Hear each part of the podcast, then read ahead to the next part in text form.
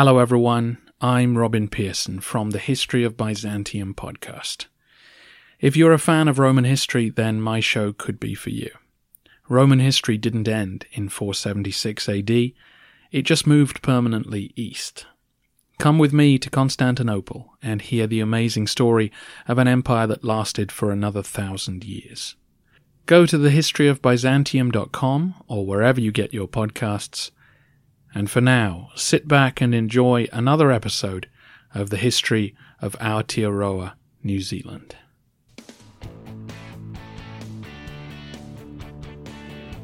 Kia ora, g'day, and welcome to the history of Aotearoa, New Zealand, episode 12. Ladies.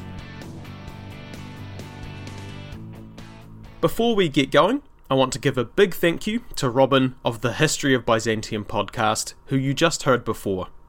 He was a huge help to me getting this whole thing started, as well as being a part of the inspiration for the format of the Moldy Myth episodes. I highly recommend you check out his podcast. It's absolutely fantastic. He was also kind enough to let me pop into his own show, so for those of you who have come from there, haere mai, welcome. I hope you will enjoy learning about Aotearoa New Zealand but I should say that I do recommend you go back to the first episode and work your way up to here. It will give you a much better understanding of what we are talking about now and help you with learning words from Te Reo Māori, the Māori language, which we use a lot of to illustrate certain ideas. If you are struggling to remember what each Te Reo word means, there is a page on the website, historyaotearoa.com, that should help you remember and understand the words we have used thus far. All finished with the other episodes? Sweet as. Let's get going.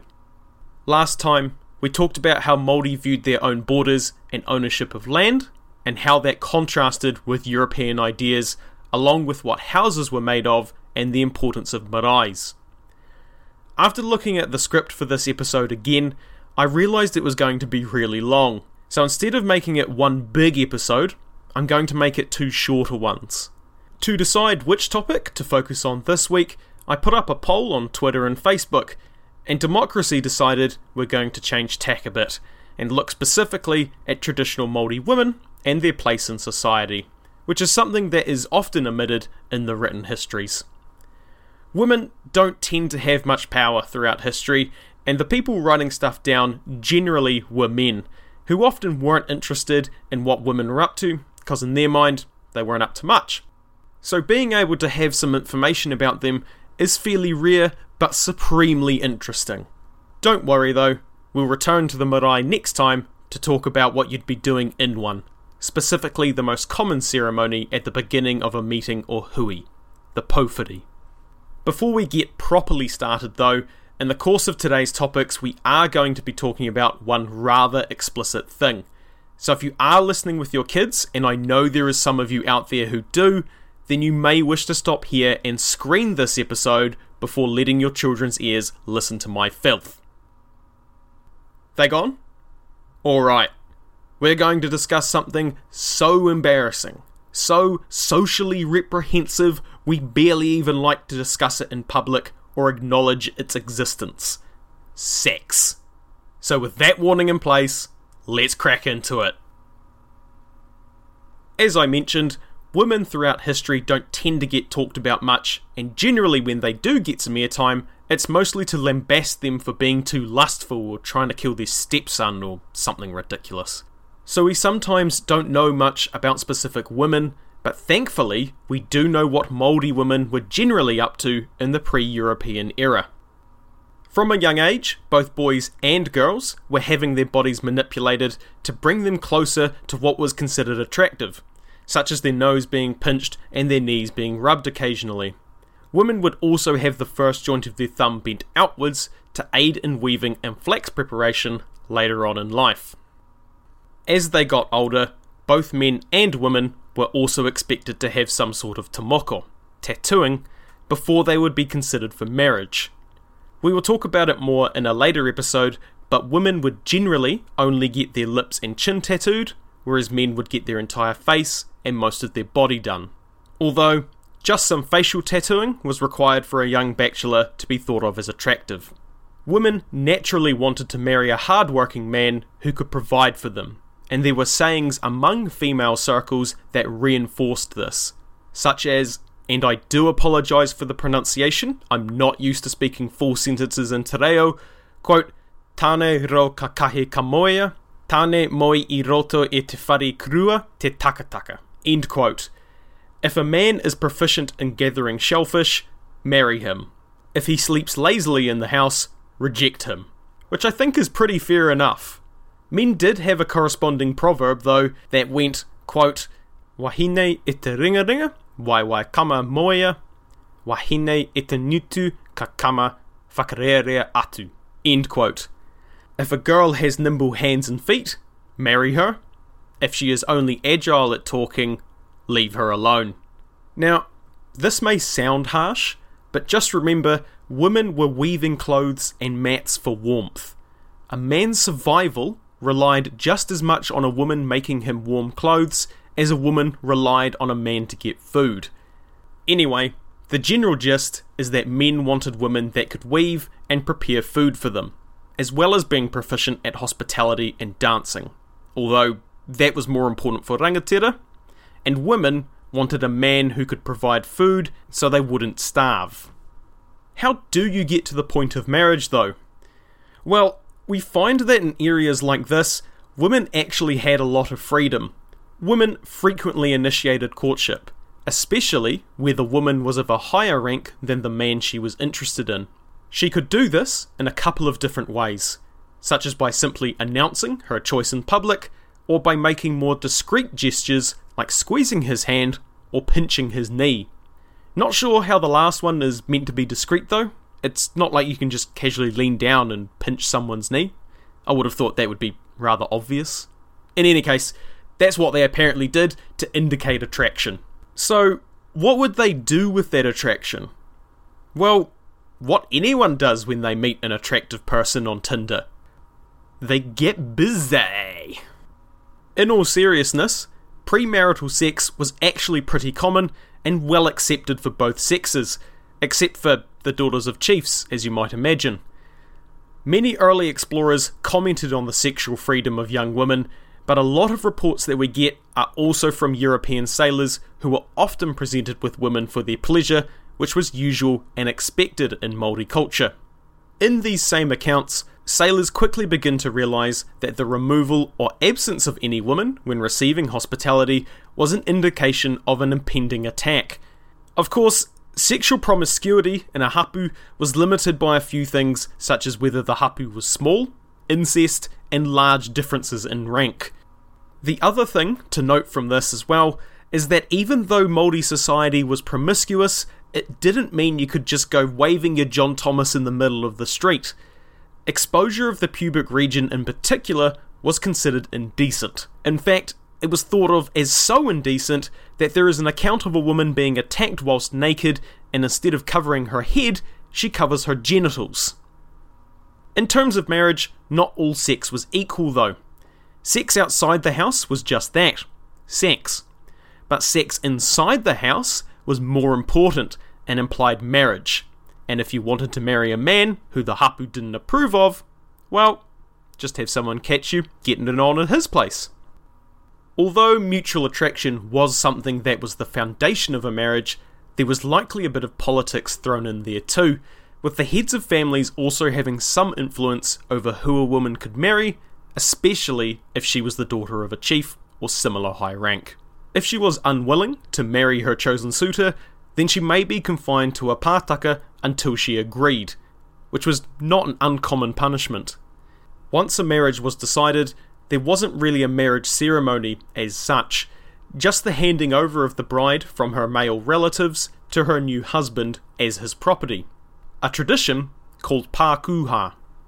Given that a woman was seen as her husband's property, adultery was naturally a serious offence, often leading to war. It wasn't just as simple as catching them in the act, though. You had to determine who was at fault. By that I mean, if they were found in the woman's whare, the man was considered the seducer and killed. If in the man's whare, she was killed for seducing him. Makes you wonder whether they had arguments over where they would have their next meeting, given one of them would be very clearly on the hook if they were ever caught. The interesting thing about this really severe punishment is that it was universally accepted as an appropriate punishment, and as such, utu was not often pursued in response to the execution. There were also some instances of the husband or wife that was crossed getting support from their hapu and attacking the hapu of the seducer, potentially eating them. It wasn't all grim though.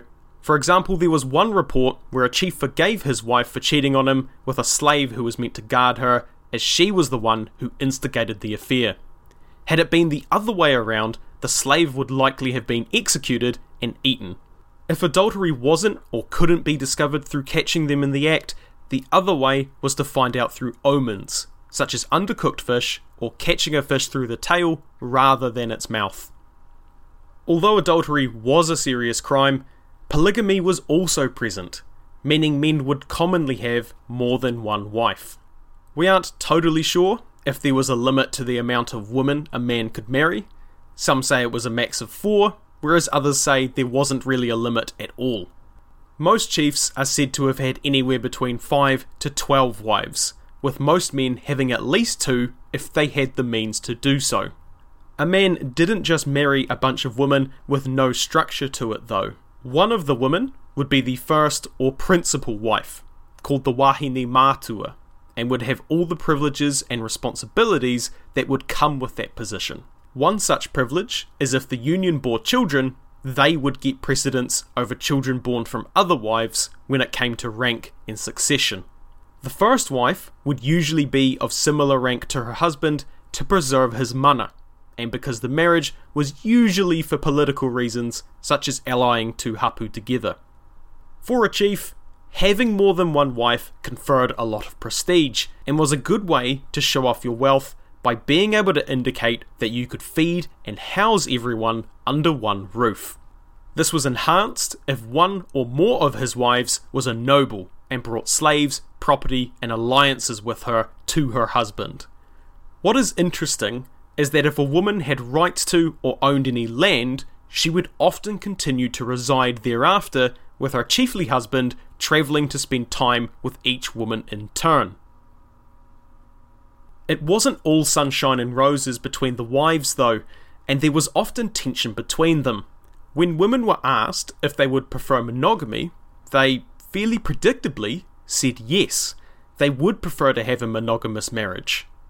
What's interesting with that, though, is that we hear of a chief who also said he would prefer to have only one wife, so he wouldn't have to deal with the friction polygamy caused. This may have contributed to the common practice of sisters being married to the same man, perhaps to keep issues in house, as it were. Polygamy also led to the obligation of a man to marry his brother's wife or wives when he died, so as not to leave them destitute. Despite what people thought, though, the economic, labour, and prestige incentives likely outweighed anything else. This can be seen in a proverb from the time, quote, Kamate wharetahi, ka ora end quote. One house brings disaster, two houses, life. Where there is marriage, there is also divorce, and a woman could be divorced if she failed to produce children. In particular, male children, as they were the ones who would inherit and bring the most mana to a whānau or hapu. This was one of the areas where women got a bit shafted, because women were generally accepted as being the receptacle and bearer of a man's quote unquote spirit, which came from the story of the god Tane Mahuta and his wife. Despite this, women were held responsible for a lack of conception, hence the divorce, which in some instances was insisted on by the woman herself, often suggesting her husband marry her sister instead. As a quick little side note, it seems that homosexuality for both males and females may have not only been common, but reasonably well accepted, which is present in other Pacific cultures as well. Women could also be offered up as part of a peace negotiation after war. Usually, it would be a high ranking woman or the chief's daughter, which would boost the mana of the victorious chief. Women who were captured in battle were usually referred to as concubines but they were well treated along with their children, despite their lower status. We have talked about the division of labour a little bit before, with men doing the more arduous and physical tasks, with women taking the more monotonous tasks. In saying that, though, women did do some rather physical tasks, such as carrying logs for building houses or paddling waka when going to war. They wouldn't do this in the war canoes, though, as they were highly decorated with carvings, and as we have already discussed, women are noa and carvings are very tapu and those sorts of things don't really kind of mix. So instead, women would follow in their own canoes. What's funny about this is that it was also a woman's job to load a waka for travel, and apparently, more than one chief did have difficulty loading his canoes due to a lack of women present. Like, come on, fellas, harden up and do it yourself. Many jobs were even undertaken side by side, such as when planting, men would dig up soil, with women following along with the seeds, or men fishing in waka as women collected shellfish on the shore. The only exception to that second one is pāua. Men dived for that because it is found a little bit deeper.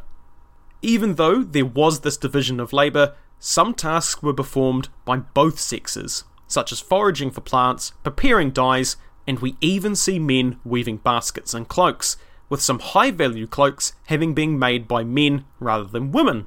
This didn't necessarily swing the other way though, given women's Noa status. So things like tā moko and carving, both very tapu professions as we have discussed, were unavailable to them. In short, young women weren't just child carers and homemakers, they were expected to pull their weight in the community. As a woman got older, her responsibility would change to looking after the next generation. They would sing lullabies to the children that would detail their whakapapa, mythology, and other tribal history. Matters on tapu were also taught at a young age, again told in the form of stories, people receiving punishment for stepping on tapu ground, and things like that.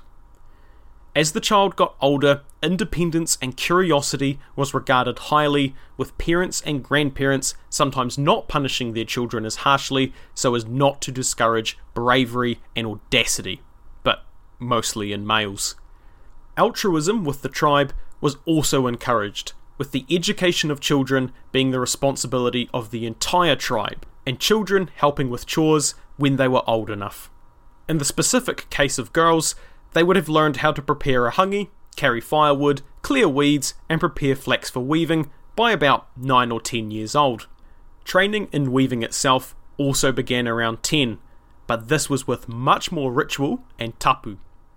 Mothers also spoke rather freely about menstruation and the tapu involved as well.